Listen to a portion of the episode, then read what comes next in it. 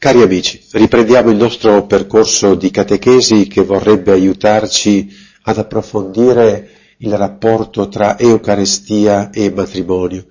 Siamo alla quinta catechesi e il tema che ci siamo prefissati è Eucaristia e matrimonio, consacrazione nello Spirito. Credo che sorprenda sempre tutti noi avvicinare in modo forte l'Eucaristia al matrimonio Perciò nell'iniziare questa catechesi torniamo a ripetere l'espressione usata da Benedetto XVI nell'enciclica Sacramentum Caritatis. Il vincolo coniugale è intrinsecamente connesso all'unità eucaristica tra Cristo sposo e Chiesa sposa. Non so se vi siete accorti, ma questa espressione la sto usando da cinque volte. E ogni volta che vado a rileggerla sul testo, sul documento Sacramento Caritatis mi sorprende. Eucaristia, il mistero di Dio fatto carne, reso presente qui ora, è connesso con il mio matrimonio. La realtà di quell'altare, di quella messa è intrinsecamente connessa col mio matrimonio. La realtà di quel tabernacolo di quell'ostia bianca è intrinsecamente connessa, legata al mio matrimonio. E quando penso a queste cose capisco che il minimo che potremmo fare è aprire una scuola di contemplazione per sposi, i quali potrebbero effettivamente sostituire a certi viaggi o fughe spazi di contemplazione che potrebbero farci camminare sui sentieri del paradiso anticipando veramente su questa terra la bellezza di ciò che ci oltrepassa. Questa intrinseca connessione Eucaristia e matrimonio ci spinge a guardare questa volta ad un'altra dimensione della relazione tra Eucaristia e matrimonio, che è il rapporto di ciascuno, sia di Eucaristia come del matrimonio con lo Spirito Santo, sia dell'una come nell'altro, il matrimonio, vi è una consacrazione nello Spirito Santo, anche se l'effetto è molto diverso. Approfondiamo un po' il rapporto Eucaristia e Spirito Santo. Di solito diciamo che il sacerdote consacra. Occorre fare attenzione a non intendere male questo modo di dire. Nessuno può pensare o affermare che sia un uomo, seppur sacerdote, che trasforma il pane e il vino nel corpo e nel sangue di Cristo. Il sacerdote è un ministro e attraverso il suo servizio, il suo ministero, opera Dio stesso. Iniziamo con il ricordare le espressioni con le quali il sacerdote invoca il dono dello Spirito Santo. Anzi, Dobbiamo dire più esattamente che non si invoca direttamente lo Spirito Santo. Ma attenzione, è un concetto che ripeterò più volte questa sera. Lo Spirito Santo, non si invoca direttamente lo Spirito Santo, ma si prega il Padre di effondere il suo Spirito perché renda presente Gesù. Osservate la bellezza di questa trama, di questa preghiera trinitaria. Si prega il Padre che mandi lo Spirito per rendere presente Gesù nell'ostia santa. Nel secondo canone si legge, la preghiera di consacrazione si legge, santifica questi doni con l'effusione del tuo Spirito, perché diventino per noi il corpo e il sangue di Gesù Cristo nostro Signore. Questa supplica, torno a dire, si rivolge al Padre chiedendo il dono dello Spirito Santo. Santifica questi doni. Santificare equivale a consacrare, significa rendere santo o sacro. Noi chiediamo che i nostri doni, quelli che portiamo all'altare, il pane e il vino, cessino di essere solamente pane e vino ordinari e comincino ad essere una realtà santa, il corpo e il sangue del Signore risorto. Come si può realizzare questo mistero? Con l'effusione dello Spirito Santo. Ma osserviamo più attentamente la formula. Chiediamo al Padre di mandare lo Spirito Santo perché renda presente Gesù. È sempre lo Spirito Santo, mandato dal Padre, che rende presente il Figlio. Cos'è accaduto nell'incarnazione? Il Padre ha mandato lo Spirito su Maria per rendere presente il Figlio, Gesù, Verbo. Gesù si è fatto uomo per opera dello Spirito Santo.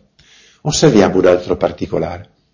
Il sacerdote pronunzia l'invocazione allo Spirito Santo, chiamata epiclesi, dopo il Sanctus, vi ricordate? Santo, Santo, Santo.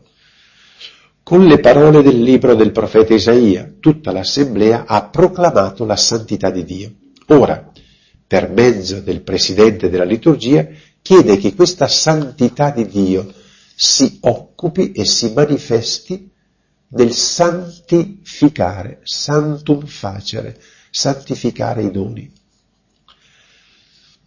Nel terzo canone c'è un'altra formulazione. Ora ti, ti preghiamo, Padre, ti preghiamo umilmente, manda il tuo spirito a santificare i doni che ti offriamo, perché diventino il corpo e il sangue di Gesù Cristo, tuo Figlio e nostro Signore. Noi ti offriamo i doni, pensate all'offertorio, noi ti offriamo i doni separandoli dall'uso ordinario, li abbiamo messi da una parte, li abbiamo portati come dono umile e sincero, rappresentano noi stessi, lo Spirito Santo li consacra e trasforma in presenza personale di Gesù risorto. È lo Spirito, in quanto creatore, che in quel momento avvolge l'umile materia, un po' di pane e un po' di vino, proprio come nel mattino della creazione. Vi ricordate nella Genesi, lo Spirito si librava sulle acque. Avvolge quell'umile materia, un po' di pane e un po' di vino, e lo trasforma in presenza. E ogni volta, ogni messa, è una creazione del tutto nuova che avviene. Potremmo dire è un atto creativo. Quel pane diventa il corpo di Gesù. C'era una cosa, pane, adesso c'è uno. Cogliete il passaggio più evidentemente. C'era una materia inerte, e adesso vi è una persona viva.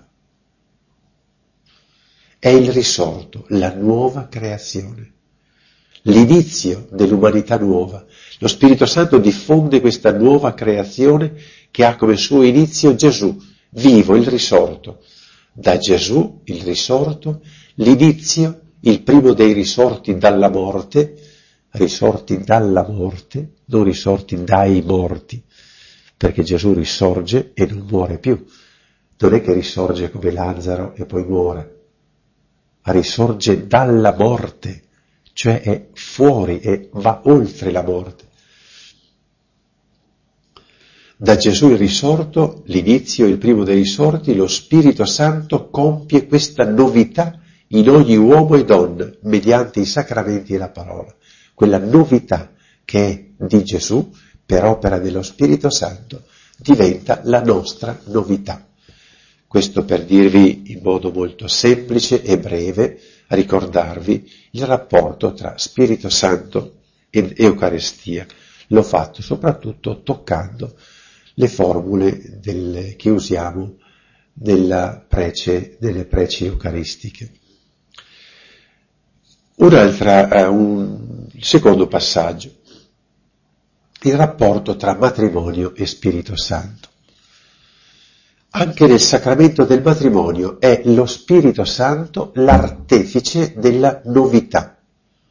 Ci accompagna in questo approfondimento il rito del matrimonio, nel quale è previsto prima della comunione la benedizione degli sposi, la benedizione nuziale. Essa anche se chiamata benedizione, non è una semplice benedizione come tante altre. Fa parte essenziale del rito. Già la sua collocazione dopo la dossologia il per Cristo, con Cristo e in Cristo, che conclude la consacrazione del pane e del vino, ne mostra uno stretto legame. Perché questa preghiera di benedizione o invocazione o epiclesi sugli sposi è collocata dopo del, della dossologia, prima del Padre nostro, per capirci.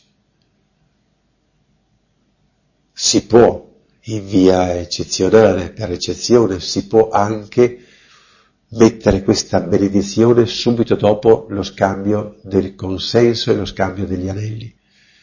Ma la sua collocazione esatta è dopo la dossologia, prima del Padre nostro. È come dire, è questo corpo dato di Gesù, questo sangue versato per amore che spiega, sostiene, coinvolge gli sposi del loro sacramento. Cioè, perché questo rito del matrimonio parte dal momento del consenso e finisce molto più avanti prendendo in mezzo anche la consacrazione? Purtroppo molto spesso si applaude dopo lo scambio degli anelli, quasi a dire il matrimonio è fatto. In realtà il sacramento del matrimonio non è compiuto finché non c'è questa benedizione, questa invocazione dello Spirito sugli sposi. Perché allora il rito prevede che questa benedizione venga collocata prima del Padre nostro, quando c'è dentro in pieno tutta, tutto il canone, tutta la prece eucaristica, la consacrazione? perché è solo questa che spiega ciò che accade agli sposi. Cos'è che gli sposi devono vivere? Devono vivere, riattualizzare questo mistero dell'Eucarestia. È l'Eucarestia la spiegazione degli sposi. Perché l'Eucarestia è la fonte della vita degli sposi, lo diremo anche più avanti. Ecco perché è collocato lì. Inoltre, nel nuovo rito di matrimonio è consentito o in ossequio a una tradizione o con il permesso del vescovo l'imposizione del velo sopra gli sposi, ad indicare che lo Spirito Santo prende casa in quella relazione nuziale, che c'è una speciale presenza di Dio su quella coppia, come la nuvola, la nube vi ricordate dell'Antico Testamento, accompagnava il popolo di Israele nel deserto, una nube, da ritratto deriva la parola nube, nupzies, le nozze, nube, per indicare la presenza di Dio. Pensate, nozze vuol dire simbolicamente che lì c'è una presenza di Dio. Solo la parola nozze, della sua etimologia. Nel matrimonio sono previste quattro formule di benedizione, o più esattamente quattro formule di invocazione al Padre, di benedire, santificare e custodire, infondere lo Spirito Santo sulla coppia di sposi perché ripresentino, riattualizzino l'amore di Gesù per la sua Chiesa. Osservate come torna la stessa formula che abbiamo visto per l'Eucarestia, l'invocazione al Padre, di infondere lo Spirito Santo sulla coppia e sugli sposi perché riattualizzino chi? L'amore di Gesù per la sua Chiesa. Cioè lo Spirito Santo rende presente lì Gesù, li coniuga, li congiunge, congiunge loro a Gesù dell'atto dell'essere suo sposo della Chiesa. Osserviamo come si rispetta lo stesso modulo di preghiera, invocazione al Padre perché fonda il suo spirito che faccia vivere gli sposi in Gesù, con Gesù sposo della Chiesa. Ma guardiamo i testi che sono molto belli. La prima formula di benedizione. O Dio, in un mistero così grande hai consacrato l'unione degli sposi e hai reso il patto coniugale sacramento di Cristo e della Chiesa e fondi su di loro la grazia dello Spirito Santo. Non so quanti sposi sono consapevoli di quello che accade. Purtroppo.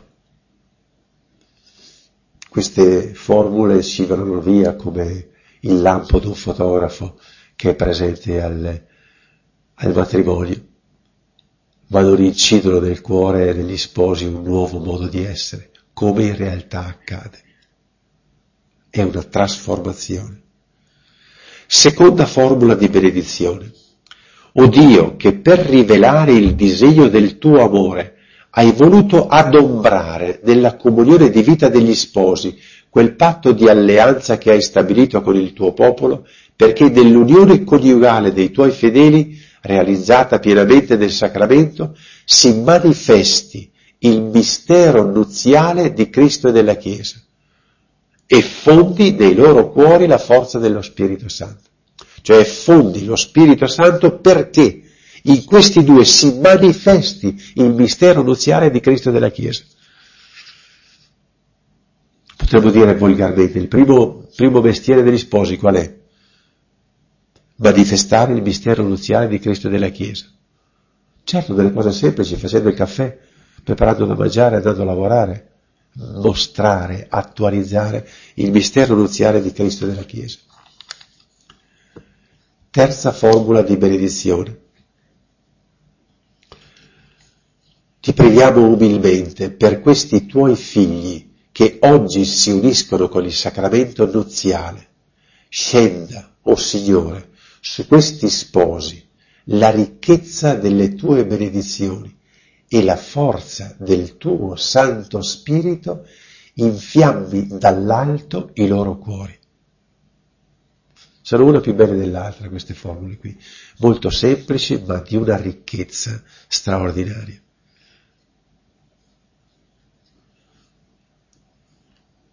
La quarta formula di benedizione. Ora, Padre, guarda questi sposi che si affidano a te. Trasforma quest'opera che hai iniziato in loro e rendila segno della tua carità. Scenda su questi sposi la tua benedizione perché segnati col fuoco dello Spirito Santo diventino Vangelo vivo tra gli uomini.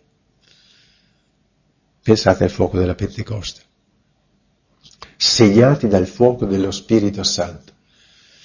Quando io leggo queste formule qua mi sembra di avere un debito enorme a vita nei confronti di voi sposi. Un debito. Di non stancarmi di spiegarvi che sacramento avete ricevuto, di tornare a dirvelo, di tornare a darvi la carta d'identità. Di missionari della carità di Dio, capaci di sfruttare tutto, dalla macchina alla bicicletta, dalla cucina al bagno, dal letto alla strada, tutto quello che può servire per essere questo segno, questa novità, segnati col fuoco dello Spirito. Ci sembra che queste formule esprimano nella liturgia ciò che, che solennemente è stato detto nel documento post-sinodale Familiares Consortio numero 13. Lo spirito che il Signore effonde dona il cuore nuovo e rende l'uomo e la donna capaci di amarsi come Cristo ci ha amati. Qui c'è solo lo stupore davanti a questa sintesi teologica della grazia del sacramento del matrimonio. Resi capaci di amarsi l'un l'altro come Cristo ci ha amati. Provate a pensare tutte le volte che mordete il freno. Se vi rifaceste a questa grazia di amare come Cristo ci ha amati. E notate, in quel come non c'è una spinta forzata a tentare di avvicinarsi un po' al come Cristo ci ha amati. Non è, non è un come di quel tipo lì. Non è un come imitativo è un come causale che provoca, che rende capace di, capaci di amarsi l'un l'altro dell'amore stesso con cui Cristo ci ha amati. E questa spiegazione la prendo da Paolo VI, in un'omelia che ha fatto agli sposi il mercoledì. Cioè io capace di amare la mia donna come Cristo ha amato l'umanità, come Cristo ama la Chiesa. Io capace, ho la forza di, ho l'abilità di, ho l'energia per amare mio marito come Cristo. Per usare una parola più, più banale, ho capacità di amare alla divina. Queste sono le altezze a cui siete chiamati. Questo è il volo d'aquila del quale potete librarvi nel cielo di Dio. Lo spirito che il Signore effonde dona il cuore nuovo e rende l'uomo e la donna capaci di amarsi come Cristo ci ha amati. Al di fuori, senza questa consacrazione nello spirito, senza questa effusione, non c'è sacramento, non c'è la novità. Qui, tutta qui, tutta qui sta la differenza, e scusate se è poco, Tutta qui sta la differenza tra matrimonio civile e matrimonio religioso. Amare quel cuore di Dio, amare quel cuore di maschio e di femmina soltanto. Amo con il cuore di Dio da maschio, amo con il cuore di Dio da femmina, amo con il cuore di Dio della reciprocità, uomo-donna. O amo secondo la mia capacità, secondo le mie forze, per quel tanto di credito che do a quest'uomo o questa donna fin tanto che se lo merita, quanto e come se lo merita. Voi state amando quel cuore di Dio? Che percentuale c'è di cuore di Dio nell'amore che state dando a vostra moglie e vostro marito e quanta percentuale c'è solo del vostro cuore umano?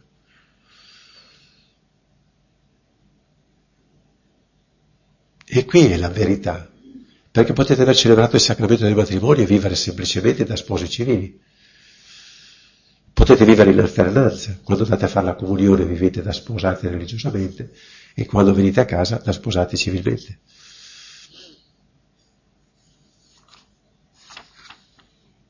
Ma risentiamo un altro testo dei vescovi italiani circa l'azione dello Spirito Santo effuso nel cuore degli sposi. Lo prendiamo dal documento Comunione e Comunità nella Chiesa Domestica numero 8. Attenzione, è un testo magisteriale di grande densità che varrebbe la pena imparare a memoria.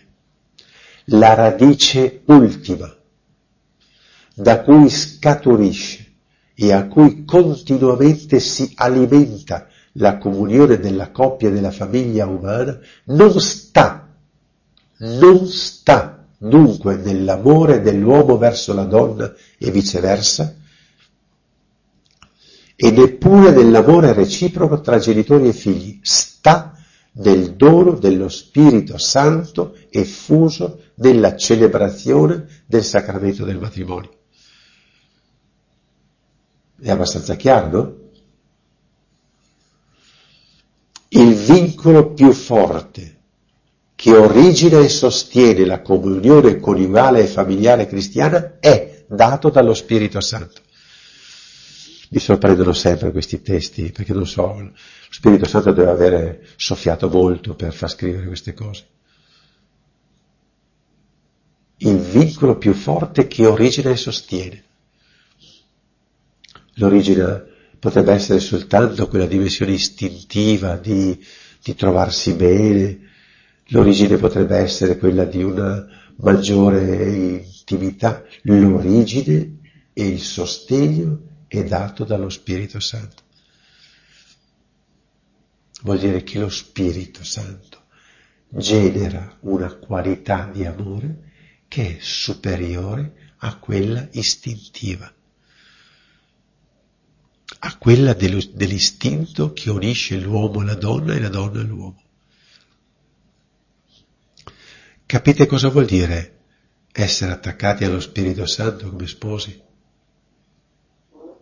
vuol dire far passare energia, comunione, amore divino dentro la realtà del filo conduttore della relazione umana uomo-donna. Sui fili della luce una volta c'era scritto i fili della corrente elettrica, chi tocca i fili muore. Qui dovremmo dire chi tocca lo spirito vive. Proseguiamo nella citazione. Quel medesimo spirito che indissolubilmente congiunge nell'unità personale di Cristo la sua carne umana alla divinità e vincola a lui capo le membra del suo corpo mistico, viene donata ai coniugi cristiani. Viene donata a voi quel tipo di unità che c'è tra il verbo di Dio e la carne umana. Pensate alla qualità di unità che avete. Penso che da 1 a 100 ciascuno di voi saprebbe collocare dov'è, quant'è la vostra unità di uomo e donna. Una coppia che dirà noi siamo uniti al 100%, un'altra che può dire 99, 90, 80, 70, 40. La quantità dell'unità Bene, qui dice che gli sposi per la forza dello Spirito Santo sono resi partecipi di quell'unità, di quella indissolubilità personale che unisce il Verbo di Dio alla carne umana e Cristo alla sua Chiesa. Viene donata ai coniugi perché la loro comunione d'amore e di vita sia nella storia una imitazione o una partecipazione dell'ammirabile comunione che è propria del mistero di Cristo. Vuol dire che l'unione tra il marito e la moglie trova così in Gesù Cristo e nel dono dello Spirito Santo il suo fondamento inviolabile e la sua inesauribile forza per una continua crescita.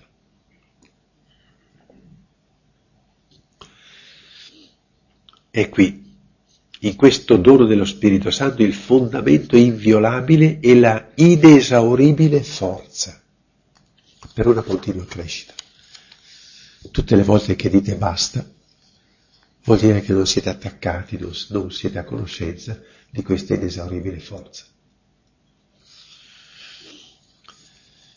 Contemplando con stupore la grazia speciale che è data agli sposi con l'effusione dello Spirito Santo, vale la pena fare alcune precisazioni.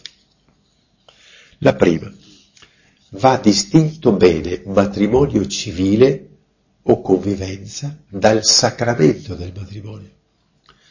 Il matrimonio civile è un diritto naturale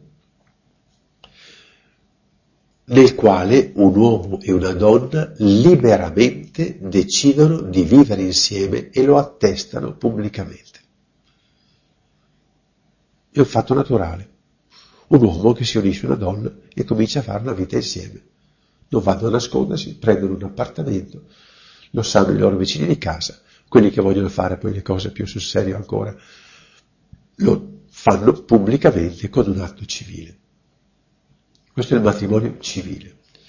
Attenzione, nel sacramento del matrimonio i fidanzati non solo esprimono la loro libertà di unirsi come uomo-donna, ma avendo conosciuto Gesù come Signore, esprimono nella loro volontà di unione anche il desiderio e la chiamata ad offrirla metterla a disposizione del Signore perché la trasformi in modo stabile con l'effusione dello Spirito Santo in luogo, spazio del manifestare e comunicare il suo amore.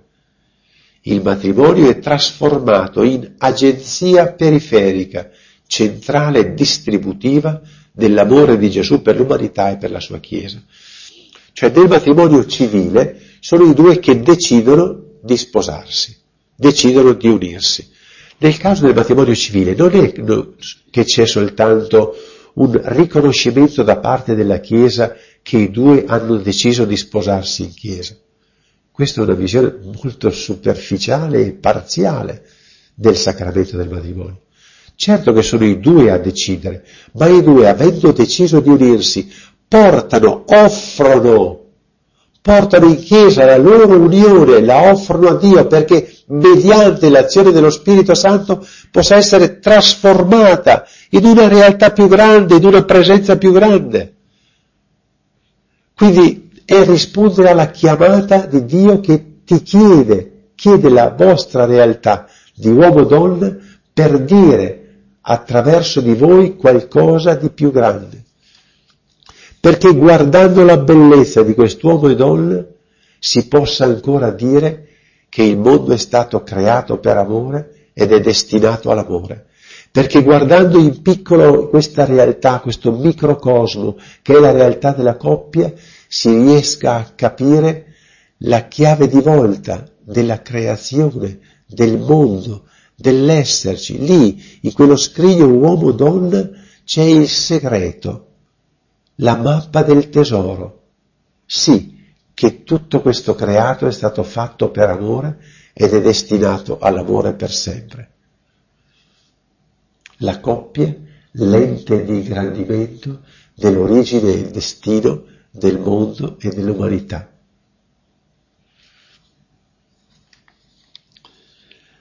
L'effusione dello Spirito Santo cons- consacra gli sposi in uno stato di vita, in un nuovo modo di essere, con doni particolari, in forma stabile.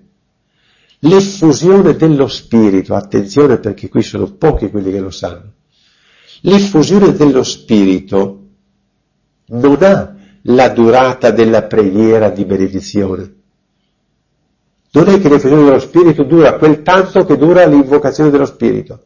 Da lì inizia e continua per tutta la vita, permane con gli sposi per sempre. Cioè chi li rende permanentemente segno della presenza di Gesù? Chi è? È lo Spirito Santo. Cioè, non è che finito il, il, il, sacramento del matrimonio, lo Spirito Santo vi abbandona e lascia alle vostre povere forze umane di attualizzare nel mondo l'amore di Dio per l'umanità e di Cristo per la Chiesa. No, lo Spirito Santo da quel momento in poi prende casa con voi per rendere presente Gesù. Chi è che sostiene e fa sì che quella particola sia, sia corpo di Cristo anche un'ora dopo, la consac- un'ora dopo la consacrazione, anche il giorno dopo? È l'azione dello Spirito Santo. Il Padre manda lo Spirito perché renda presente Gesù. Il Padre continua a mandare lo Spirito perché continua ad essere presente Gesù. Quindi chi è che fa sì che questa sera voi possiate dire amore di Dio attraverso il vostro volervi bene? L'azione dello Spirito Santo. Fortunati quelli che riescono a vivere consapevolmente questa presenza, questa azione, questa invocazione. È per quello che, che il matrimonio vissuto bene è effettivamente spazio di paradiso. E se no, quando non è paradiso, è spazio del, esattamente del contrario del paradiso. Come l'ombra chiama il sole, Così le fatiche del, del, della vita di coppia chiamano luce, chiamano Dio, chiamano amore, chiamano spirito.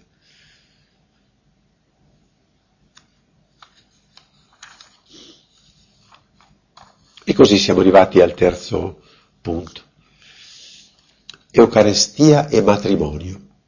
Abbiamo approfondito il rapporto dello, dell'Eucaristia con lo Spirito Santo, il rapporto tra lo Spirito Santo e il matrimonio, ora andiamo a guardare come Eucaristia e matrimonio realizzati, usiamo pure questa parola per un attimo, realizzati dallo Spirito Santo, resi possibili dallo Spirito Santo, quale relazione hanno tra di loro? Che relazione c'è tra Eucaristia e matrimonio? Ambedue frutti dell'azione della consacrazione dello Spirito Santo? Innanzitutto va precisata una distinzione tra l'Eucarestia fatta con l'effusione dello Spirito Santo e le nozze realizzate con l'effusione dello Spirito Santo. La distinzione bisogna essere molto chiari. Nell'Eucarestia è Gesù stesso, in persona, in diretta, che è presente. Noi vediamo il pane e il vino, ma non è più il pane e il vino, è Gesù, il corpo di Gesù, il sangue di Gesù.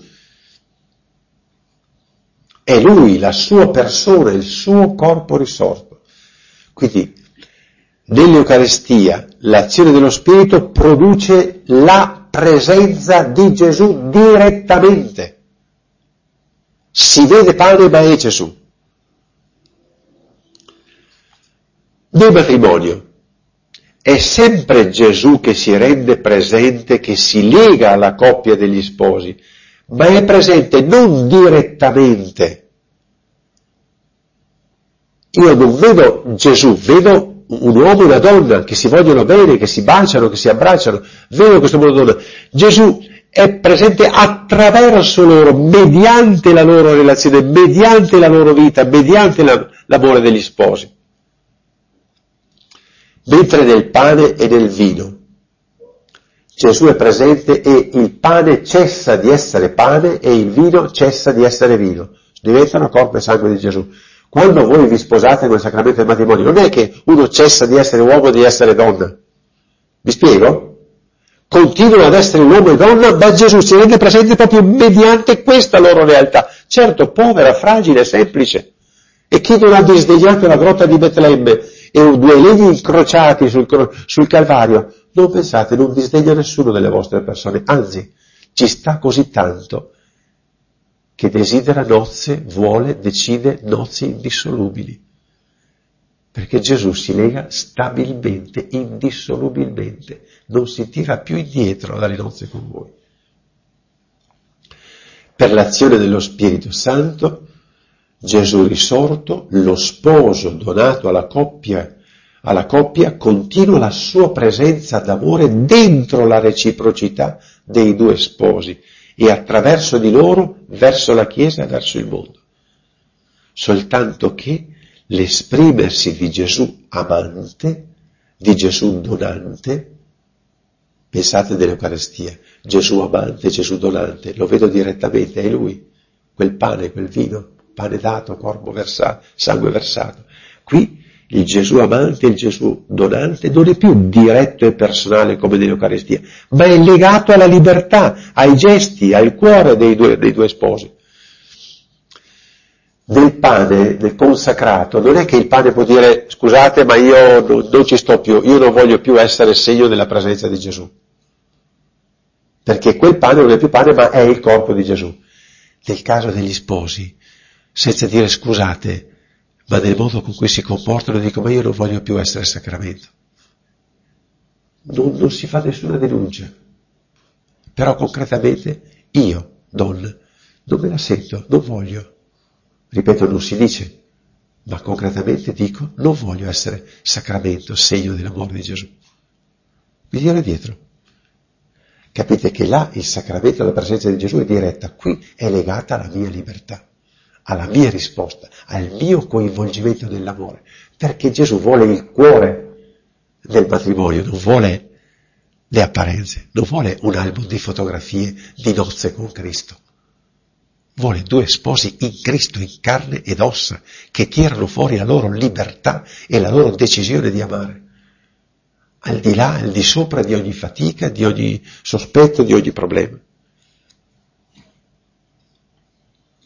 Ripeto questo concetto perché mi sembra importante, soltanto che l'esprimersi di Gesù amante, di Gesù donante, non è più diretto e personale come nell'Eucarestia, ma è legato alla libertà, alla volontà di decisione, ai gesti, al cuore dei due sposi. C'è ancora un particolare che si può sottolineare tra il Gesù in persona che si dona nell'Eucarestia e il Gesù che si dona nella e con la coppia. Nell'Eucarestia noi abbiamo Gesù vivo in persona, ma che è presente, attenzione perché è bellissimo questo concetto, ma un Gesù in persona che è presente solo là dove c'è il pane consacrato. Certo che Gesù risorto è presente dappertutto, ma nel pane consacrato ho la sua presenza sicura, garantita nel suo corpo risorto ma è presente là dove c'è il pane. È una presenza stanziale. Noi siamo in questo momento in un teatro, Gesù è nella Chiesa. Mi seguite? Gesù è nella Chiesa. è una presenza stanziale, cioè di chi sta, come Gesù sta nel cenacolo, pronto a donarsi totalmente a chi viene alla mensa eucaristica. Pronto ad un dialogo, presenza affettuosa verso chiunque lo guarda, lo adori, lo riconosca, ma è lì. Gesù è lì, pronto alla relazione, pronto pane pronto ad essere mangiato, prendete e mangiate, ma è per chi viene in chiesa concretamente a messa. Vi seguite? Cioè Gesù ha una, una, una sua modalità concreta, il Gesù eucaristico come si, come si muove, ed è Gesù in persona. Attenzione, la bellezza del matrimonio sacramento è sempre Gesù che attraverso nella vita e con la vita degli sposi va incontro, ama, benedice. È il Gesù che girava per Gerusalemme per le strade di Gerico, pronto a dire a Zaccheo, scendi, vengo da te. È il Gesù che è in stato di donazione, di volontà di unire a sé ogni uomo, ogni donna, è il Gesù che va in cerca, è il Gesù che raggiunge tutti, qualunque cosa avete fatto al più piccolo, l'avete fatta a me. Quindi è Gesù portato accanto ad ogni uomo come lui ha voluto essere quando si è incarnato. Quindi c'è una presenza di Gesù nell'Eucarestia che è lì importantissima, è ipsissima presenza. Lui, in diretta. Gesù nel matrimonio cammina, va, va incontro, abbraccia, tocca, risana, consola. Il matrimonio mette in movimento, in azione il Gesù che ora vuole sposare l'umanità. Non vedrete mai uno stensorio che mette le gambe e corre dietro a qualcuno per strada. L'avete visto ancora voi?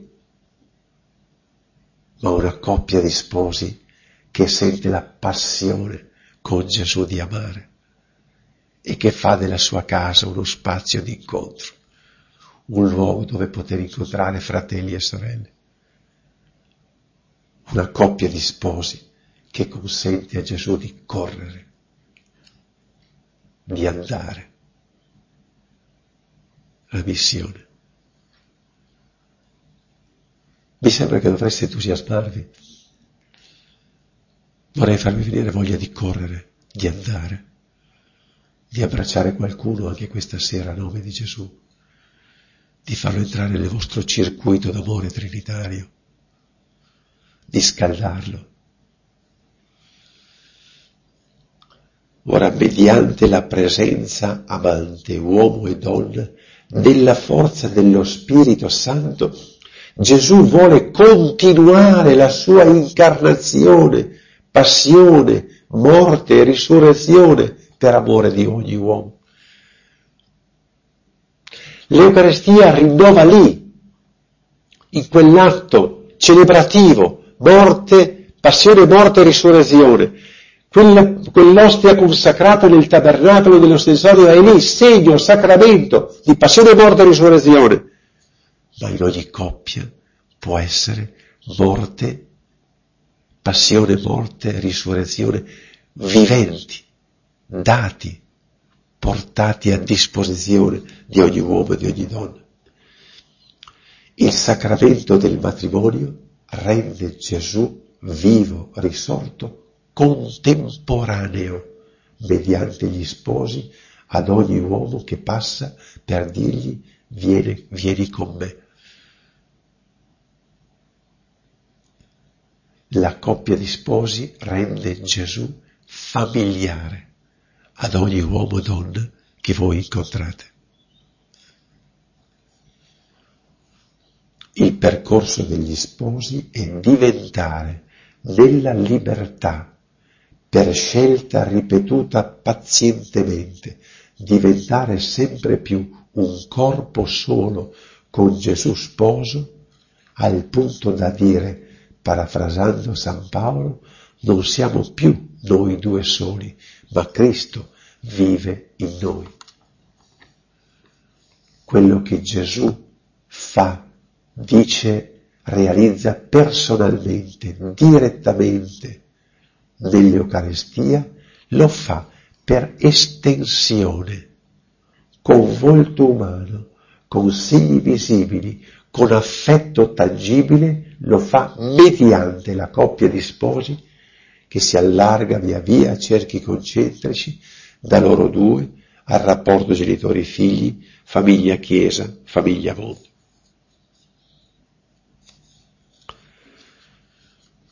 Mettendo in risalto la profonda distinzione tra Eucaristia e sacramento del matrimonio, alla luce della consacrazione dello Spirito Santo, viene anche in evidenza un legame profondo, un rimando reciproco, una sintonia e una continuità.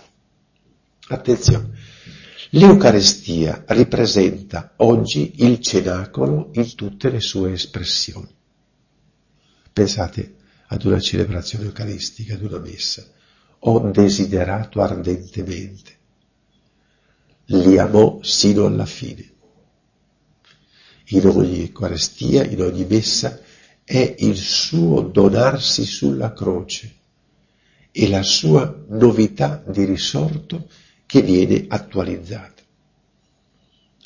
Gli sposi, che per il dono dello Spirito Santo sono chiamati a continuare questo stato di donazione che Gesù rivive personalmente, potremmo descriverli come una umanità aggiunta a Gesù.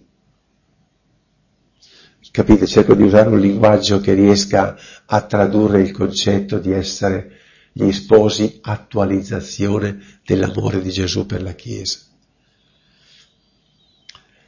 Gli sposi continuano questo stato di donazione che Gesù vive personalmente, per cui possiamo descriverli come umanità aggiunta a Gesù non è che Gesù si fa uomo di nuovo, capite bene, se noi andiamo a pensare al di fuori dell'espressione sia pur limitata che sto usando.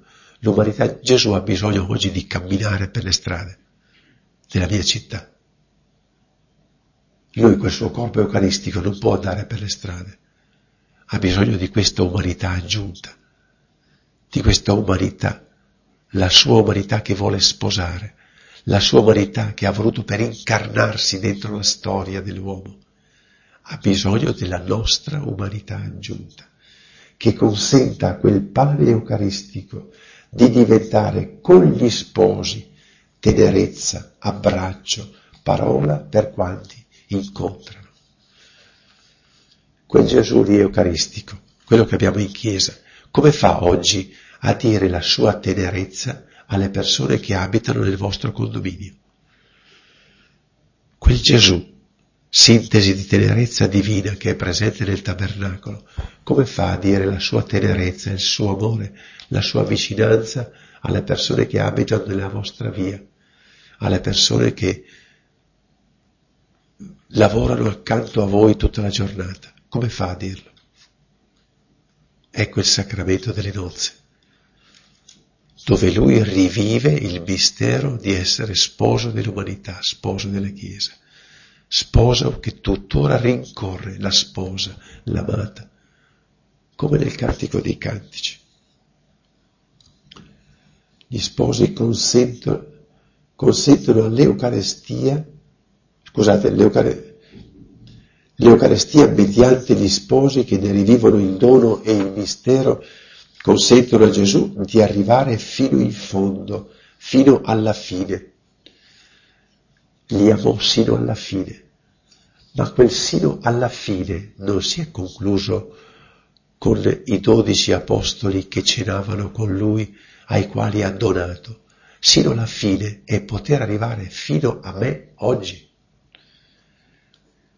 Gli sposi consentono a Gesù di arrivare fino alla, fino alla fine quasi consentono all'Eucarestia di giungere a quelle persone dove il pane consacrato non arriva.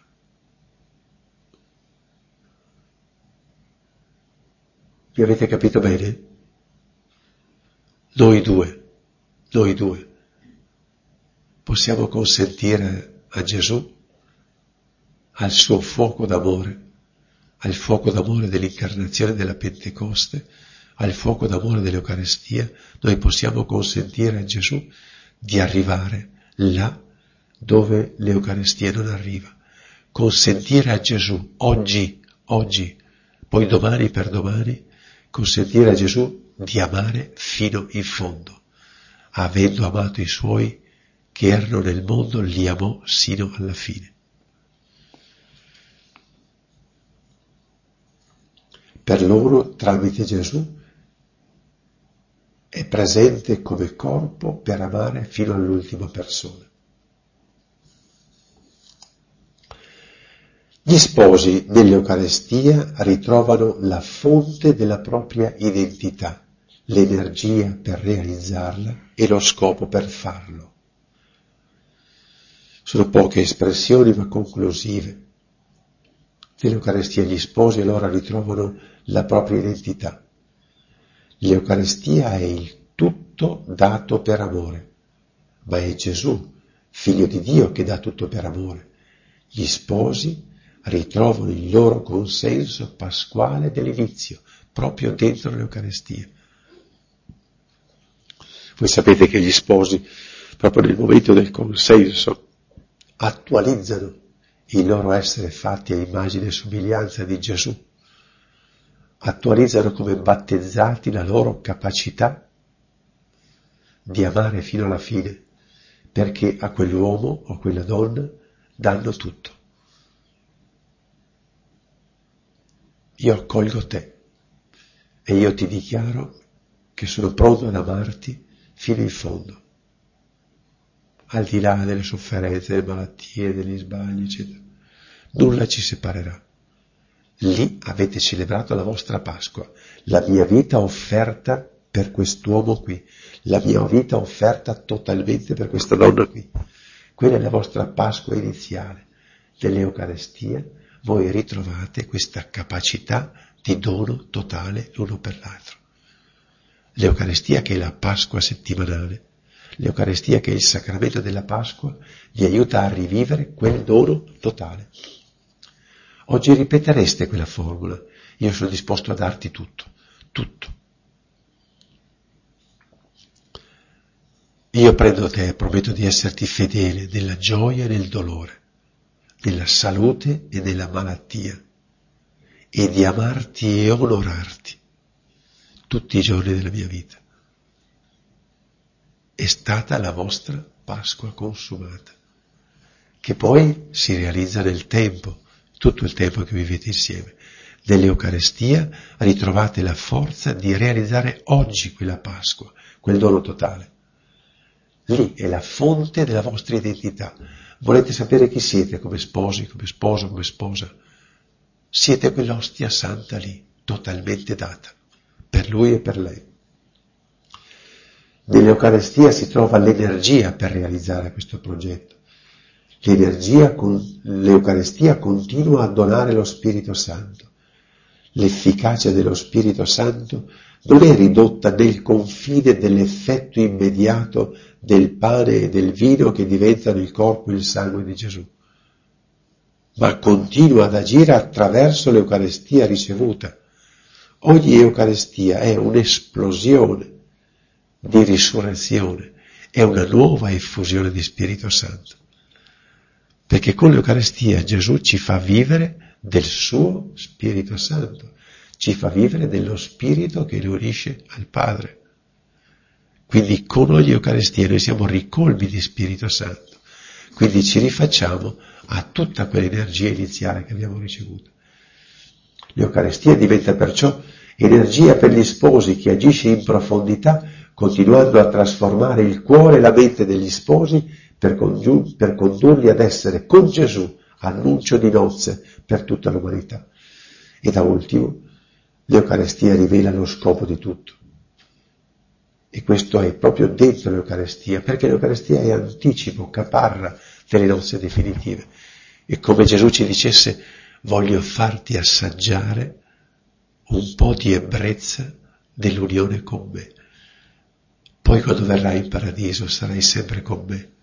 Dove sono io sarai anche tu. Amerai con me, in me.